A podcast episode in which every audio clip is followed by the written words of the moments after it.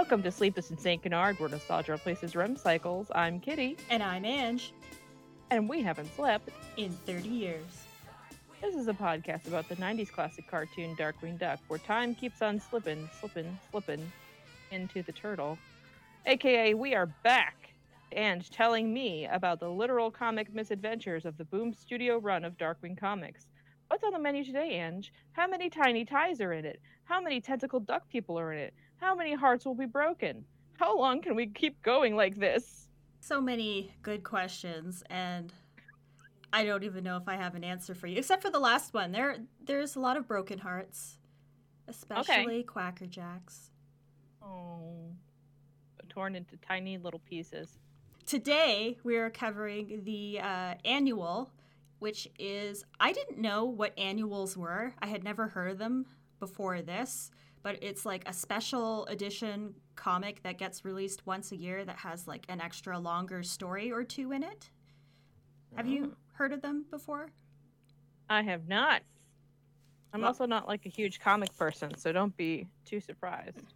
Yeah, like I don't know if this is like super common in the comic book industry, but that's basically what this was. It was written it it is not in continuation with the current stuff that we've covered. Uh, we've covered Duck Knight Return, Crisis on Infinite Darkwings, and Foul Disposition.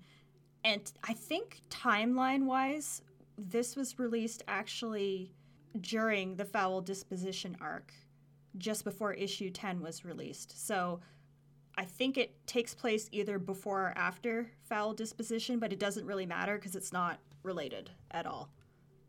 Okay. And there's two stories. I wasn't sure if we could split it up into two episodes because every time I do a comic episode, I fly way too close to the sun and it ends up being three hours long. And then I have to post edit it and put in like a thing at the end that's just me saying that it's too long and then head into the next one. But An alarmingly calm Ange after all the ranting, being like, hey, we had to split this up for everyone's sanity. Oh my god. Yeah, my sanity. Whatever is left of it. But thing is is that it's it would be very unbalanced cuz Toy with Me was 24 pages long and then The Untimely Terror of the Time Turtle is only 8 pages long. So I feel like there'd be next to nothing. It's uneven. It's uneven. One episode would be longer and the other would be really short probably. So I think we should just whatever whatever may come, whatever may be, that's what we're walking into here. We're doing it. And, and while you're you're talking, I'm just gonna draw my own representation of the time turtle because I would feel like like to know what you think of the time time turtle. I, he's gonna be like Flavor Flav, but a tiny little turtle. I will give you a little bit of information about the stories. Toy with Me was written exclusively by Ian Brill, and it was drawn by Sabrina Alberghetti. Okay.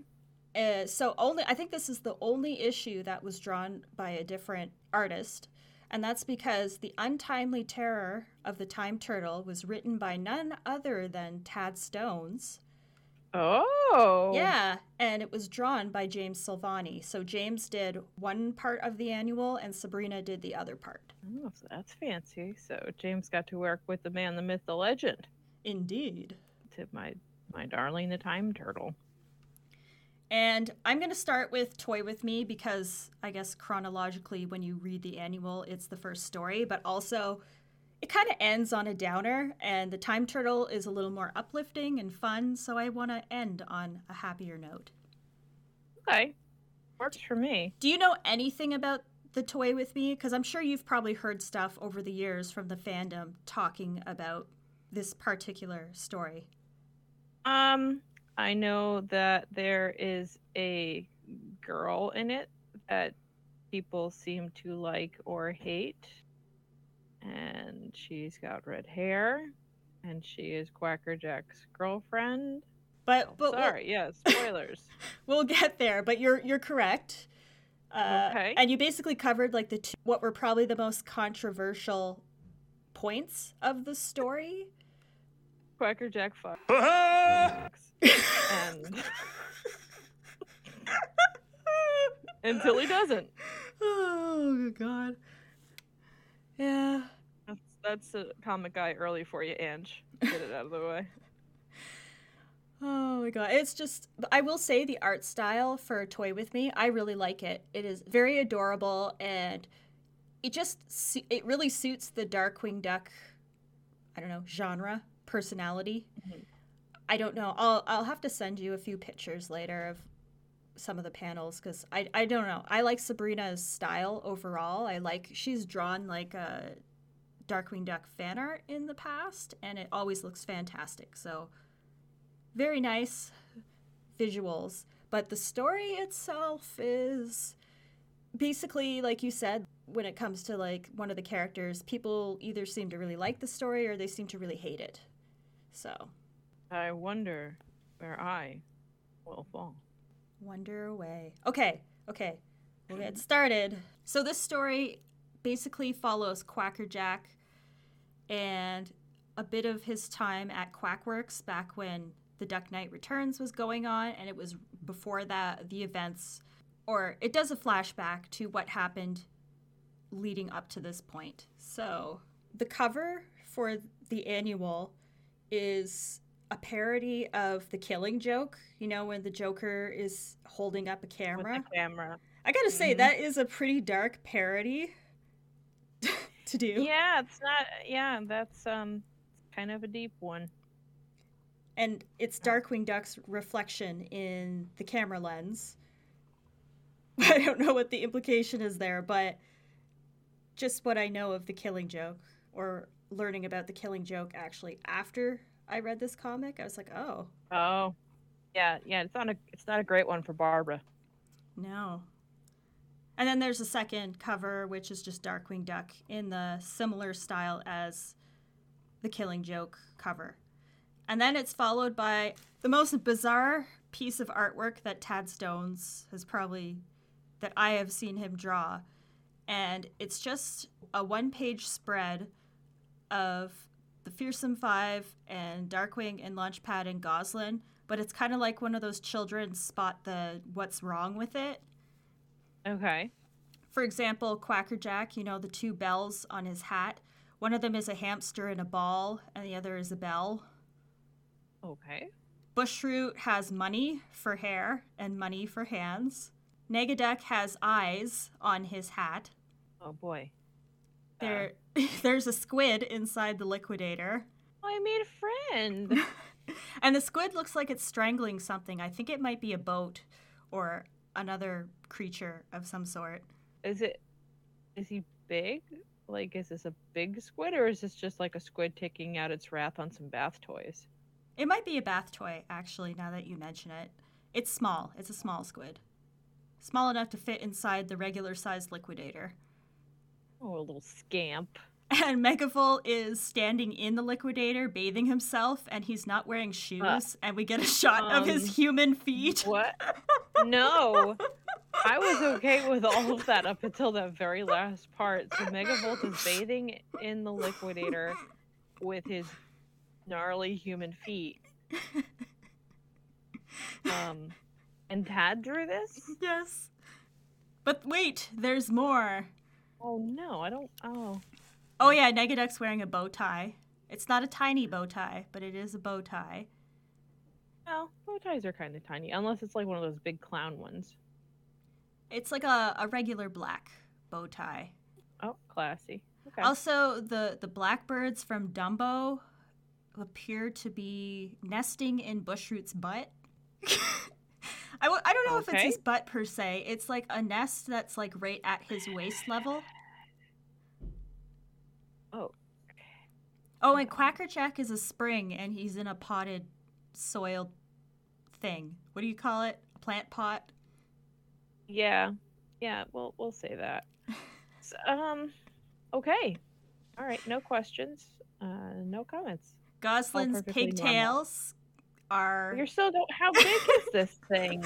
it's just got a. It's like, it's like almost like a Where's Waldo. It just has a bunch of them in there at once. And Gosalyn's pigtails are brooms. She's firing off a plunger made out of a pencil and a comb. Darkwing Duck is wearing briefs, as in the underwear. Hmm. Okay. Launchpad is wearing uh, what are those shoes? The the you know no you don't because I'm being too vague. Um, Converse shoes. Croc. He's wearing Oh, co- Converse okay. shoes, and he's got a life a life preserver I around would like his neck. to see. I would like to see Launchpad wearing Crocs. But then you'd have to see his real feet. Oh wait, I guess we His kind of see. feet. I guess we see his feet regularly, don't we? yeah, it's basically he. He just has boots shaped like his feet. Who's Uh, to say they're not just mud? Uh, and also, Gosalyn's wearing socks with sandals. Oh, okay. That's a lot going on here. I'm There's a lot more, but. I won't get into it all because it's too much for for something that we haven't even started the actual story yet. So, okay. Okay. Toy with me. Our story begins in some sort of work office. And there's a shot of a kitchen table with some Wiffle Boy merchandise on it and some Wiffle Boy trophies. It turns out that this seems to be the work office of a chicken rooster man named Mr. Mandelbaum.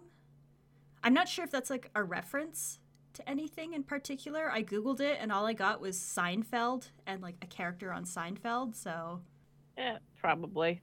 I don't know. I have no idea. But he's talking to someone who is very obviously Quacker Jack in a trench coat wearing glasses. And Does he still have like the jester hat on?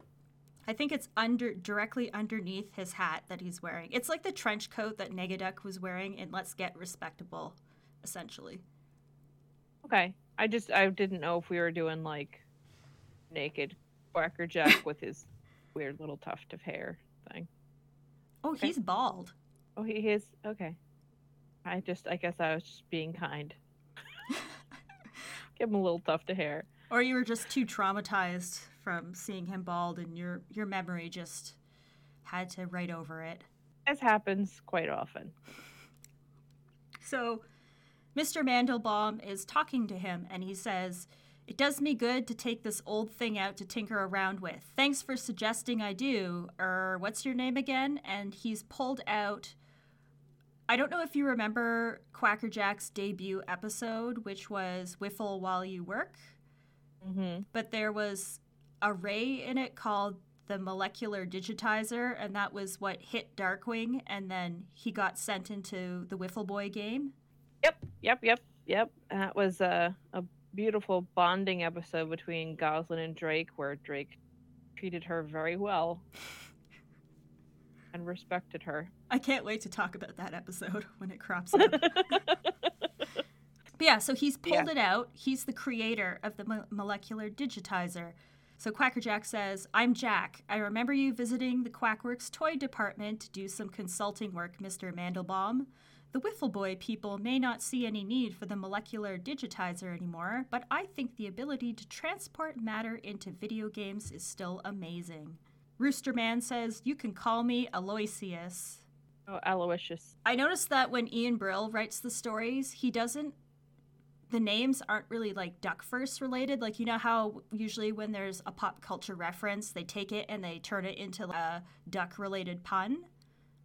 Mm-hmm. He doesn't really do that. They're references, but they're not really, I don't know, they don't quite fit. He says, All the things I did for them, what I gave them. We conquered the competition because we dreamed of what they never could. This baby saved a bundle on programming costs. We could move at a speed no one else possibly could. Then things moved too fast. They got rid of me. No need for an old inventor anymore. Now they're raking in the millions with World of Wifflecraft, where anybody who plays gets to be Wiffle Boy. And then Quacker Jack, with his little glasses and trench coat, is putting a supportive hand on his shoulder and looking concerned. And then immediately shoves him over on the ground and starts beating him up. There we go. And then he rips off his disguise and shoots him with the molecular digitizer and says, Oh, no. And he says, Oh, there will be changes, all right. Big changes for you. And then the guy gets shot and goes, No, what's happening to me? And he turns into a toy doll. That's from the digitizer? Yeah, because Quackerjack basically convinced this guy to bring it out and then work on it and I guess change some stuff around and then was like, haha, Uh. it was all a trick. Hmm. Okay. All right. All right. And then he whips out his new, new Mr. Banana Brain, which is not the same one from The Duck Knight Returns that was like full of hate and wires. This is. this is like Banana Brain 3.0, and he is very sharp and spiky. And I feel like this was meant to be a metaphor that this isn't your regular kids comic anymore. Everything is edgy. Get it? Is this one made of metal too? Yes. Okay. Like they're not a very good source of iron though. Womp womp. yeah. So Quackerjack says to him, But his invention is exactly the thing we need to introduce to the new Quackerjack brand toys, right, new Mr. Banana Brain? And then he says, in what I assume is Banana Brain's voice because the text is yellow, says, With over 12 million subscribers, we'll have the market all to ourselves. Because, uh, in present day St. Canard, the rage now is World of Wifflecraft, which is an online MMO where everybody goes on and, I guess, plays Wifflecraft. Okay. So I would just like to say I feel like this banana brain should be junior. Mr. Banana Brain Jr. instead of new Mr. Banana Brain. And um yeah, that's that's my my my my uh, big contribution right now. I'd like to hear Continue. your reasoning on this. Um, because it's more fun, and new Mr. Banana Brain uh, just makes it seem like Mr. Banana Brain is replaceable, which I don't think he would have been for Quackerjack, personally. That would be uh, an easier coping mechanism to just believe that they were descendants of the original Banana Brain. So there was the Metal Terminator one and the second one, so maybe he would have been Junior. This could be the third, Mr. Banana Brain the third. I like it. Yeah, thank you. A TED Talk. That a TED Talk. A legend foretold. Okay, so Quackerjack puts down the Mr. Mandelbaum doll on the table and he says, Everyone addicted to their precious video games will be in for a real surprise. They won't know what to think, that is, if they can even think when I'm finished playing. Ha ha ha ha, evil laughter. Um, He's up to no good. I, I know, I know we, we don't know his plan yet, but I'm just gonna spitball it here and say that he is going to somehow turn everybody playing their video games into dolls. ding, ding, reason. ding. Yes, yes. So we move on to Darkwing Tower. Uh, for some reason, Darkwing already has the Mr. Mandelbaum doll, and he's inspecting it under a magnifying glass. And he's quickly deduced that it, Mr. Mandelbaum is in fact a toy, which I think is a little too competent for DW, honestly. Yeah, I guess we don't really know how he got to this point though, so it could have been it's like three months and five days later, and he finally is like, wait a second, this isn't his doll. It is him as a doll. Isn't he a doll? There is a little thing at the top that says later, dot, dot, dot. So it is a vague timeline. Open ended. Yeah. Then he's he goes on his long exposition because these comics really love the exposition. Ever since he hit the streets again, Quackerjack has been more and more ruthless, stooping to lows we've never seen him stoop to before. That security footage of him taking out that crime bot was disturbing enough, and the way he treated his former ally Megavolt was worse. With someone that sinister having access to this type of terrifying toy, tinkering everyone is at risk. Simple by the book heroics won't cut it this time. I wonder if my St. Canard crime files list anyone close to him we could question about his current whereabouts. And then Launchpad comes in and is like, Gee, DW, I'm not sure. Seems to me Quackerjack spends most of his time talking to that creepy little doll of his. Oh my god, is Terence McGovern here right now? That was beautiful. I was gonna add like a stupid "day" at the end and decided and decided I was being too unkind to Launchpad. Aw, he's used to it. So just remind me now that throwaway thing about Megavolt made me think of it. So the last time we did see that the the four they were dropped out of a trap door in Taurus Bulba's inexplicable floating what should we call it blender fortress.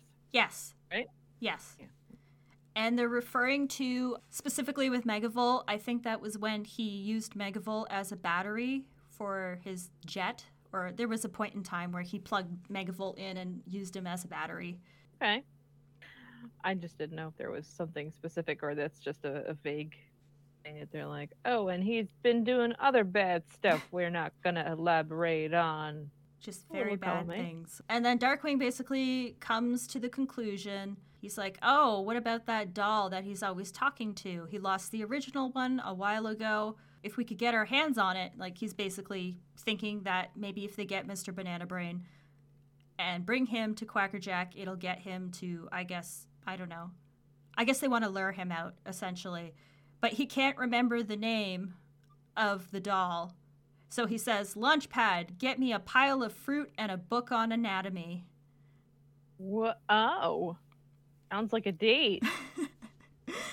Oh my goodness. So, okay, so he's like, if we get him the OG Mr. Banana Brain, we can basically lure him into having a chat. Is that, is, or he's just gonna make his own Mr. Banana Brain? His exact words are perhaps we can draw the heinous Harlequin out into the open. So they're just gonna dangle a banana in a little two-piece Bart Simpson get-up, Well, on like a like on a fishing hook, flop him around. okay, it's a solid plan. I like it.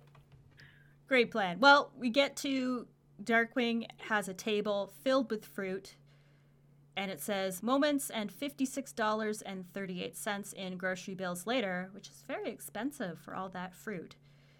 I mean, Angie, it's one banana. What could it cost? Ten dollars? Well, there's tons of fruit on the table because he can't remember what Mr. Banana Brain was. He can't remember what species of fruit he was. Oh, I see. I see.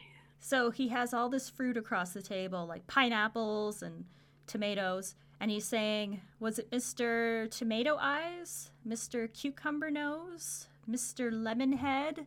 And Launchpad is reading a book on Gray Feather's anatomy and is looking very intelligent and thoughtful about this process. Well, it does. com- It does uh, concern his one true love, which is Food? food. Yes, that is my one true love as well. You know what? You guys are adorable together. Wish you nothing but the best. Thank you. Welcome. So we head on over to Wiffle Boy Entertainment, which I guess is the studio where they make the game.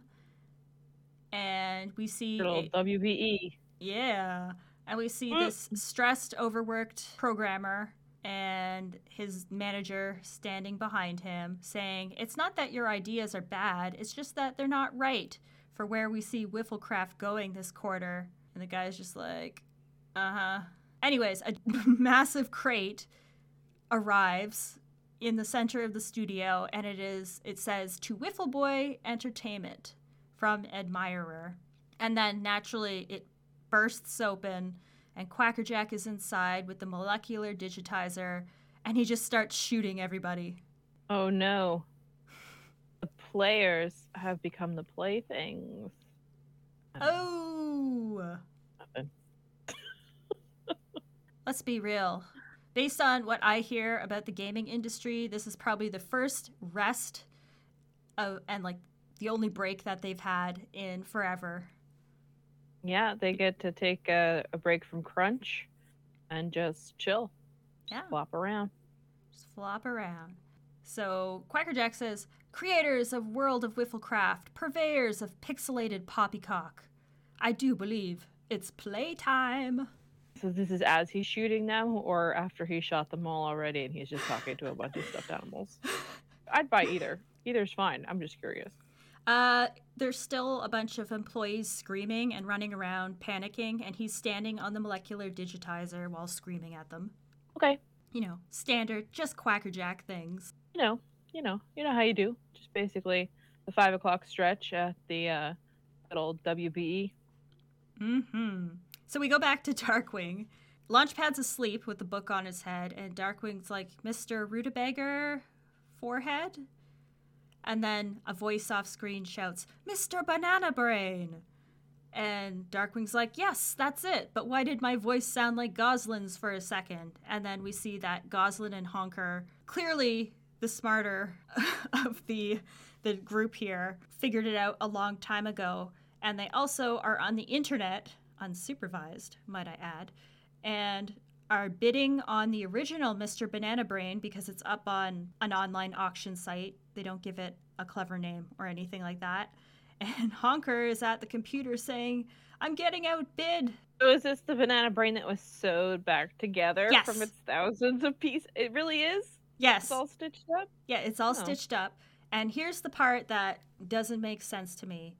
The seller is named Sparky99, which implies that it's Megavolt, but he hates the name Sparky. He would never use that as his username. I mean, who's to say that he created his account? He probably doesn't know how to fix it. That's that's maybe Quackerjack made it for him a little while ago. I don't know. I, Quacker Jack made the name, and the liquidator is the one that keeps posting all the items. Oh my god, could you imagine an online auction with liquidator like descriptions? It'd be fantastic. Really would be. So the current bidding for this original Mr. Banana Brain, as it's called, is $85.98 US.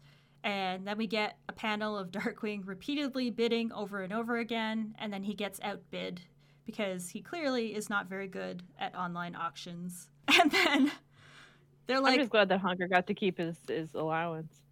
this is my favorite part. So uh, they're like, oh no, like somebody else won Mr. Banana Brain and we need to figure out who it is. And Honker immediately doxes her and is like, I found her. Do you want the address? Damn, Honker really wanted that Mr. Banana Brain. He's like, let's go to her house and kill her. Wait, I mean, talk to her. Don't mess With mine. Honker. He can apparently just figure out your address and everything just from you bidding on stuff online. Honker's gonna be a problem when he's a grown up. I believe in Honker. I believe in. Just because he doesn't use his powers for evil doesn't mean he doesn't have them. This is true. So we're back to Quackerjack at Wiffle Boy HQ or WBE. Uh, he's kidnapped Okay. several of the game programmers that he hasn't turned into dolls because he needs them to alter the game code so that the molecular digitizer will turn all the players into toys, like you guessed immediately at the beginning. Mm-hmm. Also, he threatens to shoot their families, so slow down there, Oh. QJ. Oh, how's he gonna get there? He's just gonna ship himself to all their houses in appropriately labeled crates, one by one. I guess, I, I, I, you know, he probably would. He He probably would. would. Someone would catch on eventually, but it would take an embarrassingly a, a long time for the St. Canardians to catch on. Oh, St. Canardians. And they're like cowering under a couch, no, under a desk, looking terrified while he threatens their loved ones. And then we go back to Darkwing, who has arrived at the house of the person who bid on the Mr. Banana Brain doll. And he's like, Cover me, LP. This could be some vile, villainous cretin that bought Mr. Banana Brain. Who knows what plans they could be concocting for such an icon of crime? And then the Yeah, door right. opens, and we see the woman that you mentioned earlier. And she says, Oh, goodness, Darkwing Duck, what a pleasant surprise it is to have a celebrity drop by. I'm Claire. Would you like some cake? And Darkwing's like, Come on, Launchpad, they have cake. He's won over immediately. that was easy. That- She was just like, "Oh, hey, I know exactly who you are, and I'm I'm very much a nice lady. Why don't you come inside and eat?" He's like, "Okay." That's exactly what happens. Best friends instantly. Also, it's not stated in this comic, but I know for an absolute fact that her full name is Claire Conscience. A little factoid for those of you who want some neat inside background information on the comics. Right from the Ange's mouth. They're sitting with Claire in her living room, eating cake, I She guess followed through. yeah, it, it looks like a pretty delicious cake. It's pink on the inside hmm and I guess white on the outside, which feels like Go the reverse of a cake. but Well, it could be like a strawberry cake with like a cream cheese icing. I could get behind that. yeah, I really want some cake. But he says, Claire, we've learned that you've come into possession of an item that is vital to an ongoing investigation. And she says, You mean Mr. Banana Brain? Gee, I'd love to help you, but I'm afraid it's a gift for my boyfriend. And he's like, uh, boyfriend? And then she whips out a photo of herself with Quackerjack, and he's in his full, like, Quackerjack outfit, holding her hand in this cute little portrait. And she says, Yeah, my boyfriend, Jackie. Well, ex boyfriend, it's complicated. And Darkwing's response, which is probably the response of every person on the planet who first read this, was a great big yowza. Uh, that that was verbatim what I was about to say. But also, I like the implication that it's like Quacker Jack and Claire went to, you know, like a J.C. Penney's portrait place and just were like, we need to take bow engagement por- portraits because we're in love. The best part is she appears to be sitting in the chair in her living room in the photo. So, who took the photo? Um, Megavolt? the cake. The cake. They're actually see the cake was actually sentient and they're eating it now, and uh, she is a monster. So Darkwing is losing his mind, of course, and he says, How exactly do you get Quackerjack as a boyfriend? Where did you meet? And Claire goes into their little cute flashback, which is kind of funny because he asks how they met, and then Tender. They she doesn't even proceed to talk about that. She just does like a general flashback talking about his time at Quackworks.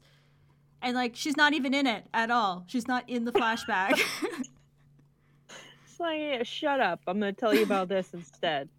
What are you, a cop? So, yeah, and she says, I know of your past with Jackie. I know how difficult he could be sometimes, but he can be really sweet when he wants to be.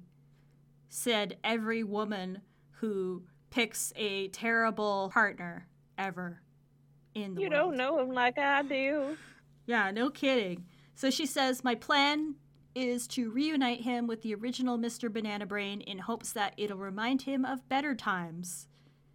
And then Darkwing's like, Better times? When he was only committing petty larceny, you mean? It's like that's that's fair. That's actually a really fair point. But also, so she she met Quacker Jack when he was in Quackworks. They worked together. They were employees there. after the original Mr. Banana Brain was shredded, right? Uh, I'm not. Let me think about the timeline. Yeah, I guess that would be after because Negaduck was still loose before the Quackworks stuff, and then he Yeah. got caught. So yeah, Mr. Banana Brain was shredded at this point. Uh-huh. How does she, how would she know that he was better before? I don't know.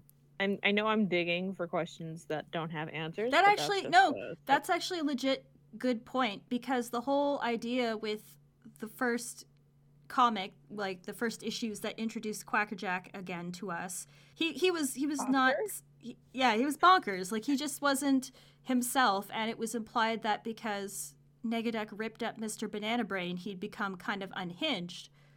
But if this happened after that, why would he be like working at Quackworks and being all happy and stuff? Yeah. Continuity. I don't know her. Yes, and I guess technically the first storyline was originally planned by Aaron, and since this story is exclusively Ian Brill, it could just very well be that like he's just making his own rules. Ian Brill is just stroking our hair and going, shut up. So she goes into her flashback and she says, When I first met Jackie, he was truly on a brighter path, but that path got diverted. And I won't go into the whole flashback because it's a whole lot of words. I don't like it when comics get a little too talky. I'm, I'm kind of of the opinion that you should show, not tell. And even in comics, you know, you don't have to put words everywhere. But basically, they put him in the toy department at Quackworks, and he was thriving because he's good with toys and uh, he had lots of ideas for the toys, and he even made friends with his coworkers. But then she goes on and says, if any of those friends even appeared to get close to anyone from upper management, Jackie immediately resented it. He was insanely paranoid that they were stealing his ideas. Why would Quackworks have a toy department? Number one, unless they're like the Amazon of you know shell companies, because it was basically just all an operation for Taurus Bulba to get some kid to scream some words, apparently. And yeah, why would they put Quacker Jack there? it seems like poking the bear a little bit there. Yeah. Yeah. And so Quackerjack became very unhinged because he had all these fresh new ideas and the higher ups kept shooting him down. And Quackerjack's like, Well, I have better ideas. Why is no one listening to me? And then we get this panel of like him lying with his head down on his desk, staring off into space like he's dead inside, and it just slowly zooms Mood. in on him in every panel. Mood. Big mood. And uh, she's basically a psychologist at this point, giving us the full exposition on his psyche, which is that he would see others get promoted, people who knew how to get ahead in that environment. Let's face it, people who played well with others. Jackie has a great sense of self. That turns bad when he makes everything about himself. He saw others' success as a rejection of him. There was no other place to go. What could he do? The job was just making him angrier and angrier. After a while, he just snapped. Oh, he's like incel Quacker Jack. I mean, Is is she actually a psychiatrist, no, I think she was just. that you just? No, Okay. she's not. She's just an employee. That's why I found this kind of funny because basically, what I got out of this is that he obviously, Ian, when he was writing this, he had an idea for what's going on with Quackerjack, and he just had her give us the whole breakdown through her exposition. Well, tell me a bit about yourself. Well, this is what Quackerjack was doing one day at his desk. He was just seriously staring into space super hard. And, oh, yeah, but how did you guys meet? And then he was getting really mad because people kept getting promoted. I was just asking because it would have been a bit of like a Harley Quinn Joker thing if she was his therapist, which would have been, you know, a fun angle. But uh, nope. We said nope. Uh, this is just a woman who was hiding in the cube next to him, staring at him all day long, and eventually decided to talk to him. I think so. And also, despite all of what she's described, she's like, yeah, but he's sweet and nice, but nothing about him in this particular environment. He he sounds like the worst coworker ever. Those coworkers who think they know better than everyone else and they get mad when other people thrive and are doing well and they're not. What part of any of that makes him good boyfriend material? Well, not uh, necessarily a franchise for good boyfriend material. The exception of, of Herb Muddlefoot, who I'm sure was an amazing boyfriend. I'm sure he was too. Meanwhile, the doorbell rings. And she goes, Oh, that must be what I won. Which is kind of weird because she would have won it in the auction a few hours earlier. But I guess Yeah. I guess if it's in the city, if it was sold in the city, maybe there's like express delivery. oh, Um, and here yeah, you go. mean- Here's some continuity for you. She Okay. says, Wow, I never saw it up close, only in Jackie's scrapbooks. Okay. All right. So she was just endlessly trolling eBay for the eventuality of somebody posting, uh, throwing back together Mr. Banana Brain. Indeed. Okay. And then she says, all that anger, that rage, it might have helped him if he wasn't also hurting from his old friend being taken away from him. To be fair, he wasn't taken away, he was just kind of ripped to shreds. I mean, if Megavolt could sew them back together, anybody can. That's true. I assume it's Megavolt. We'll never truly know. I, I want to believe it was like a group effort. It was like Megavolt would try to sew it together, and then everybody else would have to keep undoing it. It's basically just Bushroot undoing everything that anybody else had done. Probably stuffed with like leaves and little worms. and love. Well, obviously.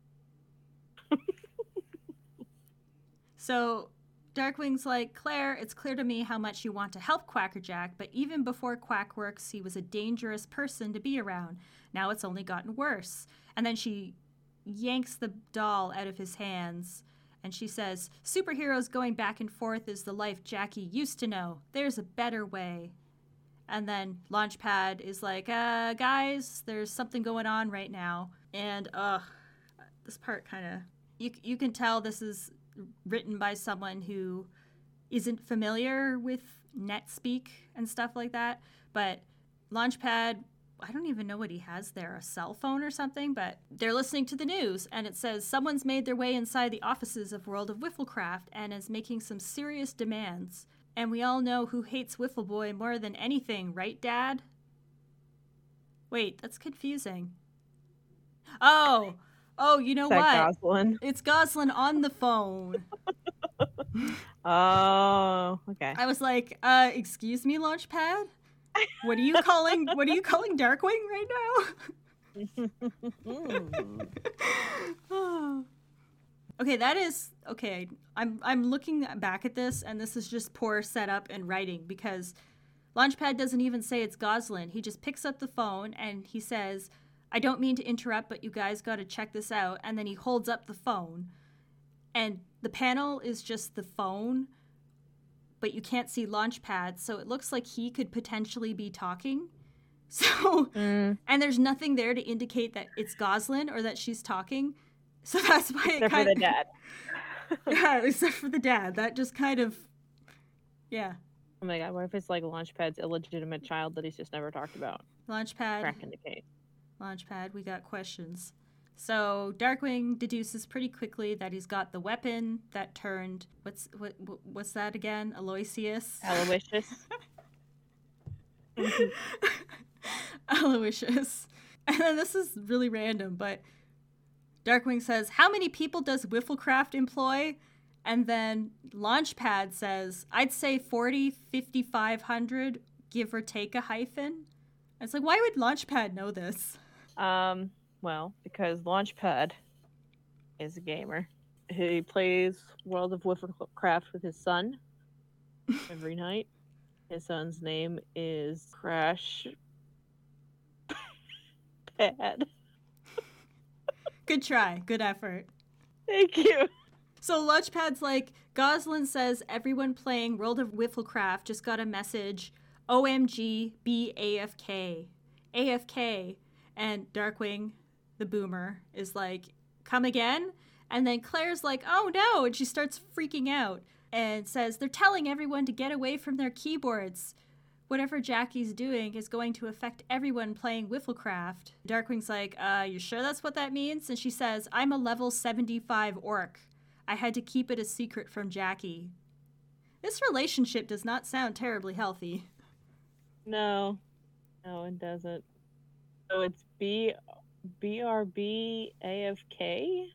It was yeah, oh, it was OMG Uh huh. BAFK. B O A. Okay. Uh, all right. So oh my god, be away from keyboard. From keyboard. Oh, all right. Which usually AFK that's not really the context that it gets used in, but okay. Well, we'll allow it because why not? Everybody else is making leaps in this. Wha- Who are we to stay stationary? Yes. So Darkwing says, "Claire, I promise you I want to stop Quackerjack the right way. Not just this plan." I murder. Ask Bud Slut about my philosophy on stopping bad guys. Slow down there, Dark Warrior. But yeah, he says, not just this plan, but to end this bitter streak he's on. You've inspired me. And she reluctantly hands over the Mr. Banana Brain doll. And she says, Save the world, Darkwing. And he says, I'll do better than that. I'll save a man. Okay. So we're coming to the end of this comic issue, thing, story. Mm-hmm. Because it mm-hmm. was only 24 pages, which I'm starting to feel relieved about because boy howdy. So Quackerjack is still holding everybody hostage, and one programmer lady is like, You're a madman. And he says, Mad, you say? I just have imagination. You've been squeezing it out of people for so long, you probably don't remember what it looks like. And she says, To be honest, I mostly mean you're mad for asking the servers to be brought here. There's so many, it'd be easier to bring your weapon to them. All right, I forgot to mention earlier his plan was he kidnapped some of the programmers, he turned the rest of them into dolls, and he wants them to take all the Wiffle Boy physical servers that Wifflecraft is on and bring Mm. them to him so that they can code, I don't know, do something to the code so that everybody playing the game will turn into dolls. And she's just like, nah, you're kind of stupid. Why don't we just bring the weapon over to the servers? Mm. Mm-hmm. bringing Yeah. bringing logic into this. Get out of here. And then Quacker Jack's response is to do that thing that villains do where they grab a woman by the chin and they tilt their chin up while they talk to them Mhm. dangerously. Do you know what I'm talking about? I sure do. And he says, The, cl- the close talk of doom. Yes, and he says, but this is where things really happen. This modern office space at the forefront of irritating technology, this is where the drama is. And then Darkwing crashes through the window and says, couldn't agree more. And then he's got shards of glass in his body, and he's like, ooh, I never did that before. Now I know why. And he's like picking glass out of himself. Oh my god. All right. And then he says, I am the terror that flaps in the night. I am the noob that spam chats villainy. Oh, Darkwing. Oh, Darkwing. And then he says, I am. And then he whips out Mr. Banana Brain and starts talking through him and says, Overdressed for the occasion. Why, Quackerjack, remember me? And Quackerjack's like, What? And the code people who are hiding under the desk are like, Uh, this guy is the one who's going to save us. So Darkwing's talking through Mr. Banana Brain to Quackerjack, who has absolutely no idea that it's Darkwing. And Quackerjack says, Mr. Banana Brain, you're all better. Darkwing's like, Yes, I want you to be better too. Oh my god, that's too annoying. I can't use that voice. No, it's perfect. It's perfect. Okay, hang on. Does he say, "Oh, you sound different" or anything? Do we get one of those? No, Oh shucks. but that's okay. I, I do want to imagine that this is Darkwing speaking in his perfect Mr. Banana Brain voice, saying, Yes, Of course. I want you to be better too. Why do you have to be so much meaner these days? What about the good, clean fun we used to have? And then Mr. Banana Brain holds up Banana Brain the Third in his hands and kind of looks at it. And then he looks back at the old OG Mr. BB. And then all of a sudden, the bellhops, because for some reason there's bellhops here, roll in the servers. Okay.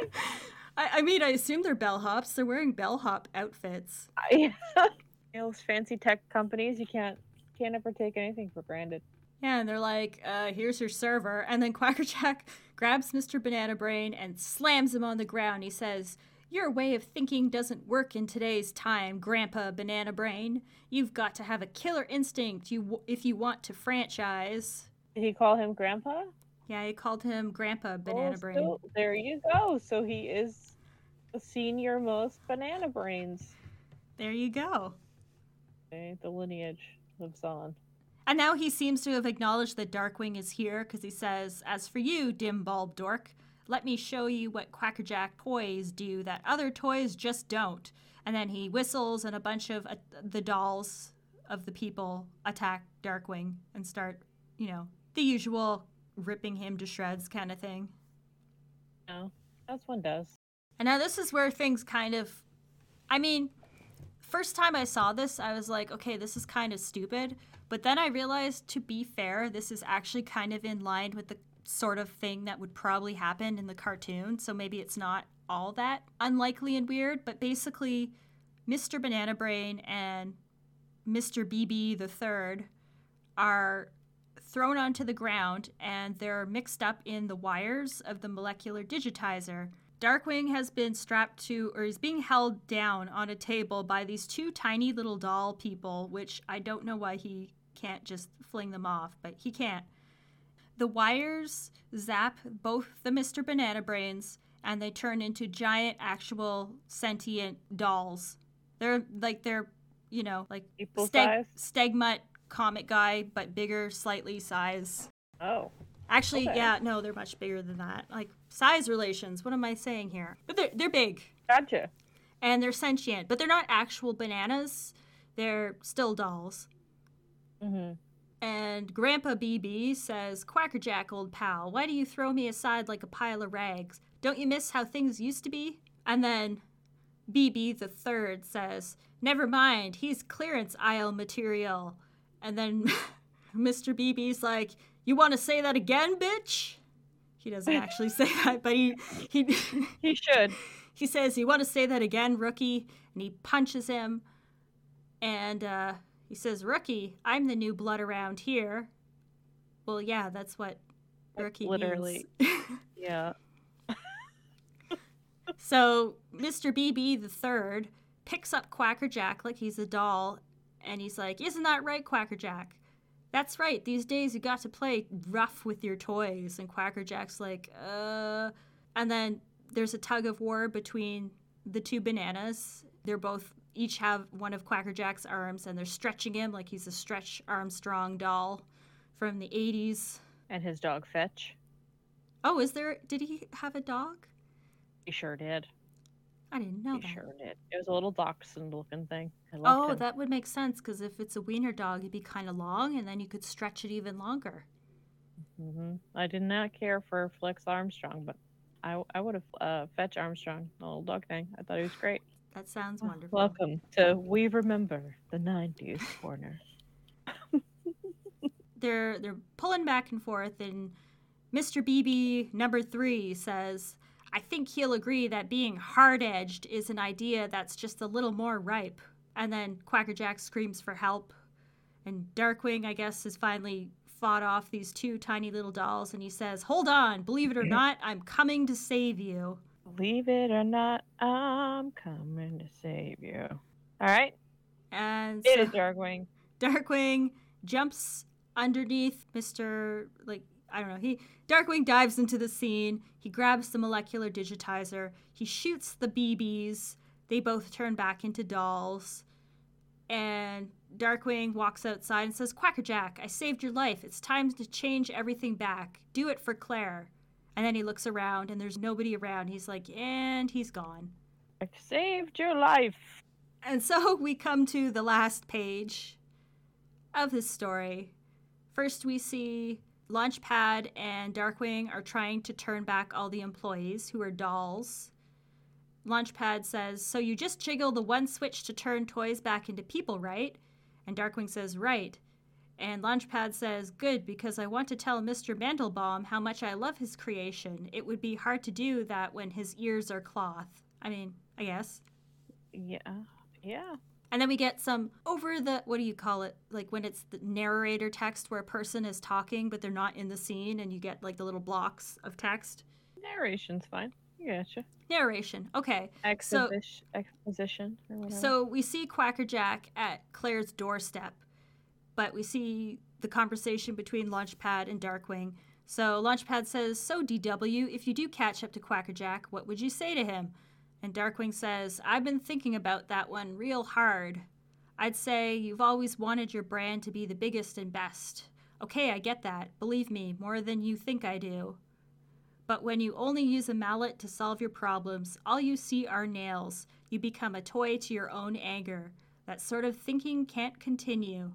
Not when there are people like her out there thinking about you. Which is a little, I don't know, that, that seems a little too insightful for Darkwing. yeah, yeah. He, he, uh, yeah. In general, he was very not empathetic to his villains whatsoever. No, not even the ones that kind of deserved it. So, Quackerjack busts out a miniature version of the molecular digitizer. It's like hand sized, and he sighs. And then we see Claire inside her house, and she's looking at the door, and something's happening outside. A laser went off. She opens the door and she goes, Oh! And on the front step is the Quackerjack doll. And there's a little note with it that says, This is the best I'll ever be, Jackie.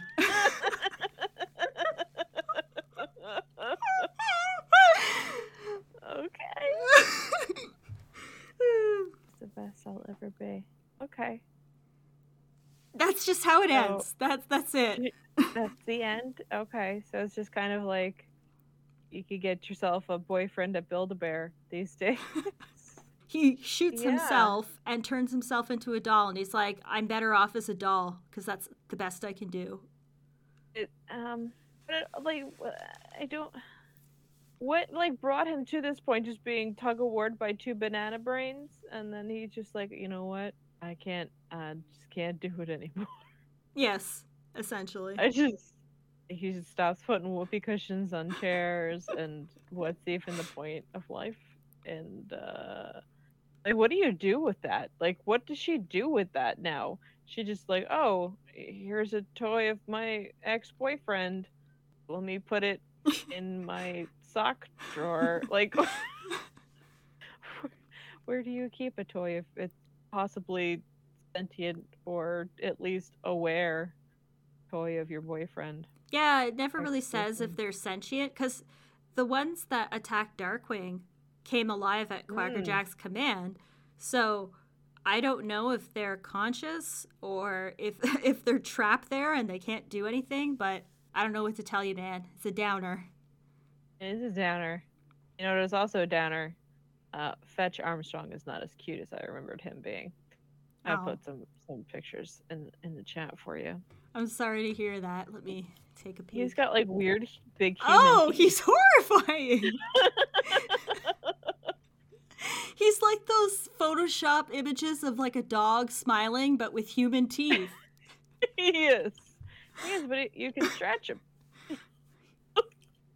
I don't like that. apart like a pretzel, like a mozzarella stick with a smile. oh no, not okay. Oh yeah. A it's a night of disappointment for everybody.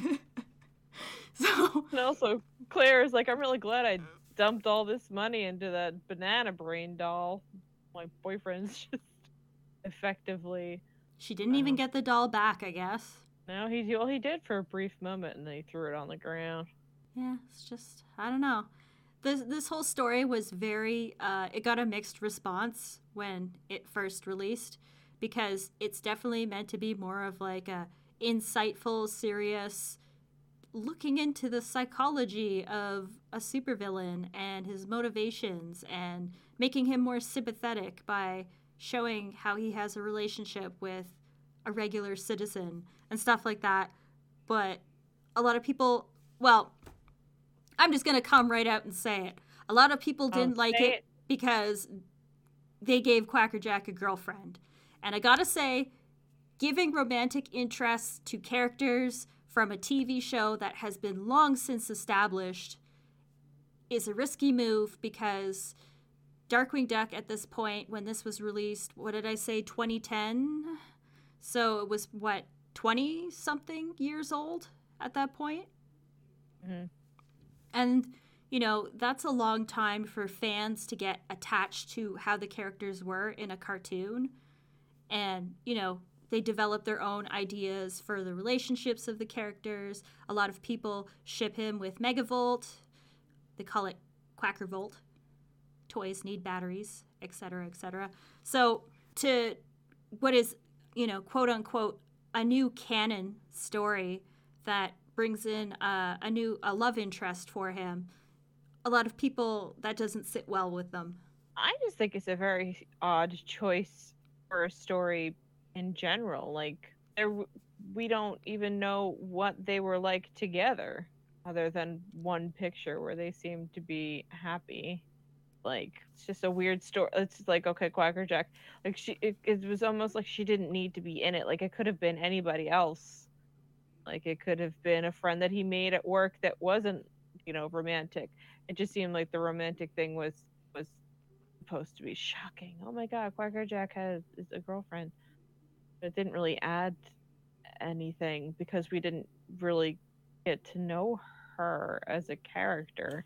She was just a plot device. Mm-hmm. And that's what a lot of critics of this story said, which I think is a fair assessment, but it kind of split into two factions.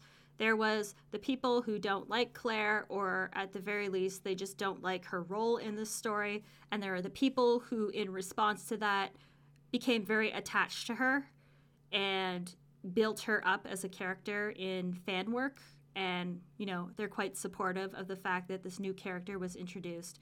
So you get a little bit of like it was a very mixed response, and I can see why it was. Um, I remember when I first read this, like I didn't have a whole lot to think about. Like I remember reading it, and all I could think at the time was, I know several people who are going to hate this. Was my first thought when I read it, but I'm not. Uh, like I like Quackerjack. I think he's a fantastic villain, but I'm not super attached to him. So this story wasn't like, you know, it didn't enrage me or anything. But reading it to you now, and you know, telling you like what she's saying, it does sound kind of like a person who's in a really unhealthy relationship and they're like, "Oh, but he's so sweet. He can be really sweet with me sometimes." And then later she's like, "I can't even tell him that I play video games. I have to hide that from him because he hates video games so much." And then also, you know, she's like, "He's so sweet," and then proceeds to go on about how he's paranoid and angry and, you know, can't stand it when other people succeed. I'm like, this doesn't sound very good at all. Yeah, and I like I don't really know. I mean, it, the doesn't take a lot for people to get very upset about things uh, as far as fandom goes. But she's kind of just like a blank slate. Like, mm-hmm. what is what is the point of being upset with this character? Because she she's basically just a paper doll. It's just like she's just here. Here's the one purpose that I have. I bought a doll on on eBay, and Darkwing is learning about what happened to Quackerjack through me. I don't, I don't know. I, I, how did he survive falling out of the sky? That's what that, that's what I want to know. Well, and like, I think when did they date? Like, were they date? they were, They da- were dating when he was at Quackworks. Yeah, like she says they worked together at Quackworks or they met through Quackworks because everybody in the city was essentially an employee there at that Uh-huh. point in time. But when she goes into the flashback, it doesn't show her at all. It's just him at work, which is just funny because Darkwing's like, How did you two meet? Well, Don't worry about it. don't worry about it. But I Don't will tell know. you, I think you will enjoy the untimely terror of the time turtle. Did you see my my time turtle? No, let me take a peek. Let me open this up. Aw, he's so cute. He's got a little watch around his neck, a little stopwatch or a pocket watch there, and he's got a little hat on his head. Oh, you made his shell clocks. I did. I love it. And I love him so much. turtle time. It's so cute. That's my time turtle. And uh yeah, I'll I'll be sure to rewrite this comic if it's not up to my time turtle standards. I will. I, I'm putting this image as the cover for this podcast episode. It's just going to be this. it should just be the new cover for the podcast. It's turtle time. Oh, It's turtle time. I love him. That's beautiful, kitty. True Oh, art. So this story, um, like I said, it's only eight pages long. It has time travel in it, as you might guess from the title. So Mhm. it can be a little confusing at first when I go through it, but it all comes together. So, as I said, this was written by Tad, and because it's written by Tad, I think it's of all the comics that released uh, from Boom Studios and whatnot, I think this is the one that feels most authentic to Mm. the show because it was written by the guy who, you know, created it and wrote episodes for it. So it's very delightful. So No. we start off. Gosalyn is standing in a jungle and she's wearing one of those, what do you call them? Like a cobra. Like Jafar has the cobra staff. She's got a little cobra helmet and a cobra staff. And she says to Darkwing, who is currently being strangled to death by an anaconda, Meet my demands or your snake kibble, you Darkwing dud. I'm talking a full featured Webtendo Z box game system with 3D goggles and 13 Skull Crusher speakers. And Darkwing says, I'll get you a giant robot, install a pizza oven in your room, anything, just call off your snake. And she says, First, we discuss bedtimes. And then it turns out that she's she's fantasizing, like this isn't real. It's just a daydream. Drake Mallard comes up behind her and he says, None in this or any other lifetime. They're in a pet store, we find out, when we realize she's not in the jungle. Oh, she's just fantasizing about how if she had a snake, if she could use it to torture her father. Exactly. Who hasn't? So she says, Dad, you promised you'd let me pick out a pet. And he said, Yeah, a pet, not a threat to life and limb. This place is like a casting call for the carnivore channel. And then we see that she was standing right next to the snake tank. There's some parrots, and there's a bunch of cameos in the background, like the spider from James and the Giant Peach. Uh, hmm. I see the two eels from The Little Mermaid. Uh, that I think that that's one of the dinosaurs for the Land Before Time, maybe. Oh no, no, that's Joanna, egg stealer from Rescuers Down Under. Oh. I think. Joanna, who don't eat the eggs. Nah. So Gosalyn, so they're they're arguing because she wants to uh, she wants to pick out a pet, and of course she's her choices are not to Drake's standards. She says, "I want a real pet, not something you find on spoiled milk." And he says, "Hey, there's nothing wrong with a slime mold companion. I have fond memories of my childhood fungoid friend. He loved rotten fruit frappes. Sometimes I couldn't tell where the frappe ended, and Freddie be ah, and then he gets cut off. And it's in the next panel. Uh, two little crocodiles or alligators have latched on to Gosalyn's pigtails, and he's trying to pull them off. And he says, "Let go, or you land in the discount luggage department." and then I don't know. I can hear this in his voice. He says, "Gosalyn, find something softer and fuzzier. And then Gosalyn looks over at a tank of baby ducklings, and there's a duckling that has like two little things on its head that look like her pigtails, and it looks like a duck version of her essentially. She looks at it, she oh. says, Okay, this is just creeping me out. They're walking down the aisle looking at the animals, and Drake says, There has to be something that is both safe for you and from you. And Gosalyn says, maybe a wolf, half bear, half wolf, as long as I can ride it. And then Drake says, how about a turtle? It has built in armor. And he picks up the turtle, and it looks like a regular turtle. Nothing particularly tiny about it. And Gosalyn's kind of like looking at it. But before he can really do anything else, this random man appears and he says, Unhand that reptile, it's mine. And Drake's like, back off, buddy, that's my daughter's turtle. And the guy is like, hand it over, I saw it first. And Drake's like, I didn't see your name on it. Gosalyn turns over the turtle, and on its belly it says, Pack the Bungee. And Gosalyn's like, not unless his name is Pack the Bungee. That's weird. and then, you know, the Thanos snap, Thanos, when he snaps his fingers mm-hmm. and everyone disintegrates. She starts disintegrating and she goes, I'm disintegrating. Cool beans. On brand. It, it really is. So we find out that she has, while she's holding the turtle, she's been sent forward to the future. So she's now in a clock tower, and Darkwing Duck. single oompa, and she's in the in a different timeline. She sure is. So she's in a clock tower. Darkwing Duck is fighting with uh, a villain who is dressed like a giant clock, like his face is a clock with a bill and a beard.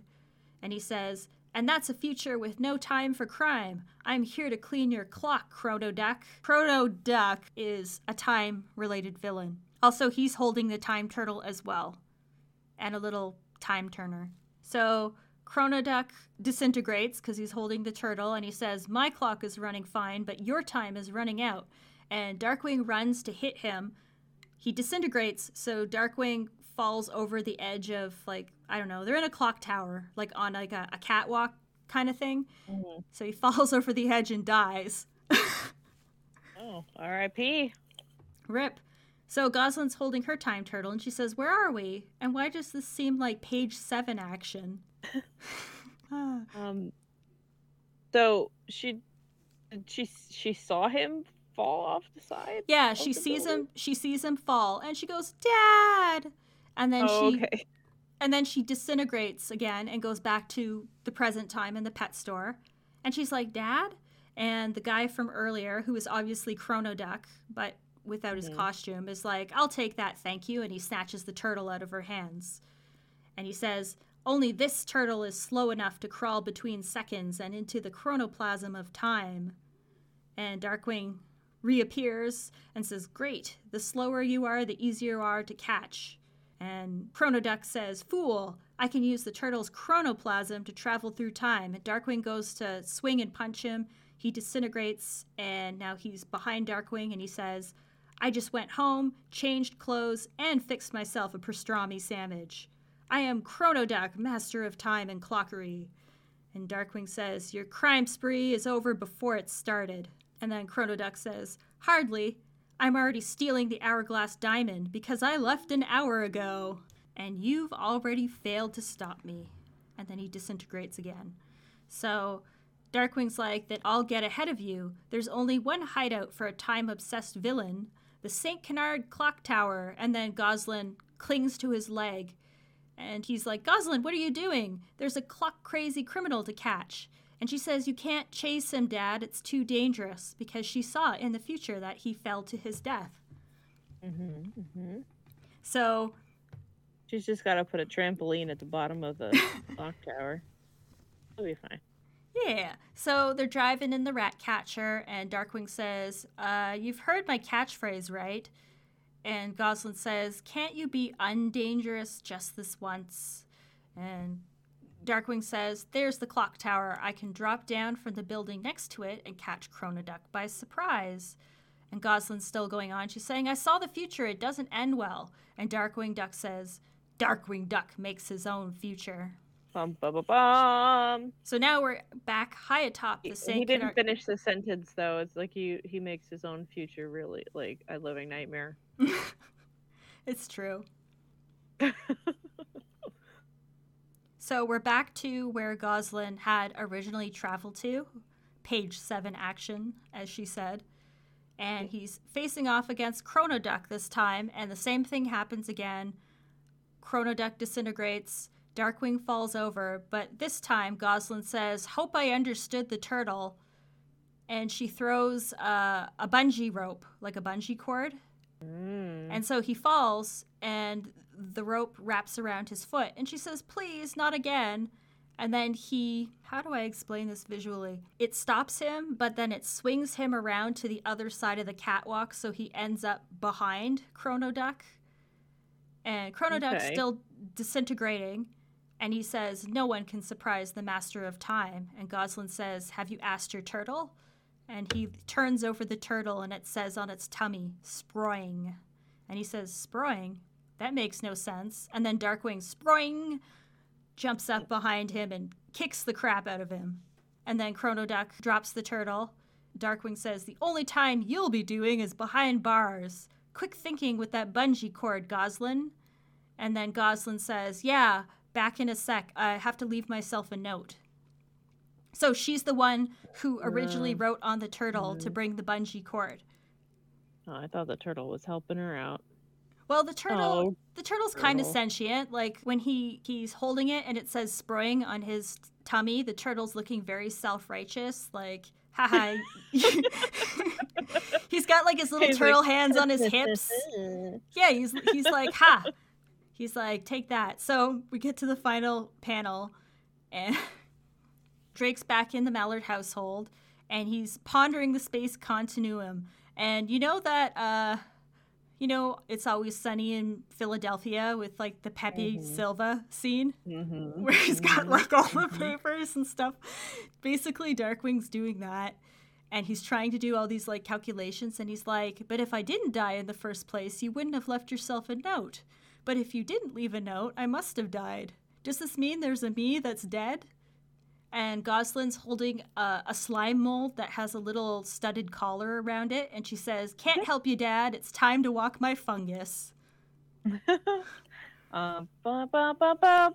Yeah, I thought that was a cute story. It's cute. It was the point. Nobody was unnecessarily edgy. Yeah, just classic Darkwing shenanigans. I guess Gosalyn technically fun. saw him die, but she seems to be kind of used to that by now, so. Yeah, I mean, she's seen a lot. She's seen a lot. She's definitely almost died herself, and uh, yeah. yeah. When I first read it, I was a little confused because there was time travel and it goes back and forth, but I read it over a second time and I was like, okay, yeah, that totally makes sense. See pictures of this turtle. Okay, how let he me- compares. Let me send you a picture of the turtle. Yours, I like your design. It is very beautiful. Thank you. I picked the self righteous Oh. imagery. He just looks like a regular Yeah. turtle. He does. Chrono Duck is also technically the first supervillain that Tad Stones has created, like the first new one since the series. So that's kind of neat. Oh. oh, he's just got a literal clock face. Yeah. Hang on, there's one specific. Also, every single time I read this comic, he looks like my psychiatrist. And I can't, no. and I can't not unsee that. Oh. like he's like the duck first version of my doctor. There you go. It's not at all what I was expecting him to look like. And I see uh, Lucifer back there, and uh, one jazz cat from the Aristocats, and the Siamese cats from Lady and the Tramp. All kinds of delightful cameos. I do like that little chameleon guy in the, his little terrarium. He looks very concerned. Here's Gosalyn's slime mold pet. Oh, he's cute.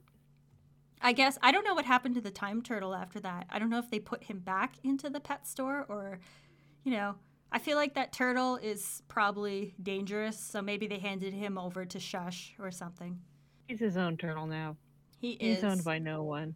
That's it though. That's that's the annual. So do you have any? It was turtle timed. It was turtle time. Do you have any final thoughts? Um, final thoughts. Uh, this was not as upsetting as uh the other ones so far. Um, yeah, there just seemed to be uh, it's like a double-edged sword because it's like Darkwing was in a show that had a super lot of female characters as we've discussed. But I don't think any of the ones that have been introduced in the comics so far have done anything to um, enrich the cast of characters. Claire seems like she could have been okay, but she they just really didn't do anything with her other than have her be like the nice girl that gives the exposition. I don't know. It just I feel like Quackerjack. I don't know. He, I mean, I, of course, I'm not looking at it. I'm not reading it, so I don't really know. He just doesn't seem very fun in these comics. It's just like they're leaning into that like crazy Joker thing, which is effective when it's done right, but it just seems like more like, oh, he's so menacing and crazy and not like goofy. Any of it, like even the Joker, when they do that with him, I don't like him as much as like the Mark Hamill Batman the Animated Series Joker, who's just, you know, out of his mind and enjoying his life. I'm gonna send know? you. Hang on. I'll send you a couple pictures so you can actually see what these characters look like. I feel like my descriptions probably don't match up to what you're seeing mentally in your head, but that's okay. I really like the art style. All right, because it's a different. This is a very Pepe Silvia picture here of Drake. You, you're absolutely right. Yeah, it's just very cute. And you can see what Clara looks like in that imagery. Yeah, I'll show you the banana brain. I don't really see it as much in this the Claire story, but there's a like the Darkwing comics are very blue. If that makes any sense. Like they have a bluish This hue is- to them. Yeah, like if, I don't know. It's like um, I don't know why. It's like for me, it just seems like everything that's going on in the in these comics, these panels that I've seen, is all very like blue, and it should be more colorful. Like these are very colorful. Yeah, you can see that he was trying to be metaphorical, like hard and edgy, sharp, spiky Mr. Banana Brain versus the soft, playful, old school Mr. Banana Brain. And he, I don't know. I find they try to do that a lot in the story. We talked about that in Foul Disposition a while back, where, you know, Darkwing was trying to balance his home life, his regular, like, citizen life with his crime fighting life. And they did that whole thing where he was, like, half Darkwing and half Drake Mallard, and he pulled himself out of the closet. Yes. oh my god, I forgot about that. Oh, oh man. Yeah, yeah, a little too um, heavy-handed, Hap. But yeah, that is that is pretty much the annual. Okay. We did it, and it's Mhm. only been an hour and thirty minutes. Look at us. Look at. Look at us. And uh, you did uh, wonderful voices. Uh, thank you for telling me all about these and uh, rewriting the time turtle so that he has his own adventures. and we'll have a tiny little top hat. I look forward to it. Uh, yeah, yeah. So what's up next? Uh, I think we're going to do fan mail next week, Okay. or should I say reader mail? I feel like fan mail is a little, a little too egotistical of me. We have Well, if we print it, if we print it out and fold it up, then we can fan ourselves with it. all right. I'll take that. Alright, yeah. Alright. So yeah, I'll just uh I'll print them out and, and mail them to you. And then we can fan ourselves with mail. What's the next thing that's the comics? Uh, the next arc is the uh, what do you call it? Votey vote voter. Uh, what's the word? Campaign. Votey vote voter. I think that's right. I think that's what we call it. Uh, it's campaign carnage, which is not any better than any of the other stories. I don't know. Did you want to do that immediately, or did you want to take a break with something else? Like, I I want to make sure it's not too unbalanced. No, I'm good to keep going. I mean, we uh this was a nice reprieve from the usual levels of things. So We'll just Yeah, rip that weren't any. band aid right off. Yeah, so Keep we'll going. do some listener mail next next time, and then we can barrel ahead full of regret. Sounds like a plan. Woo! And then after that, I think is probably your favorite one, which is the the crossover one. I think it is. Mm, yeah, I think. Why? do- I'm kind of blanking, but yeah, I want to say the crossover comes after that. And then maybe possibly I'll get to be enraged over the fate of Gizmoduck. But we'll see in a few episodes, friends. Uh, but yeah, but until then, crime doesn't sleep, and neither do we. Why don't you bring us out with a little bit of anti banana brain? I don't know, man. Na, na, na, na, na, na. Perfect.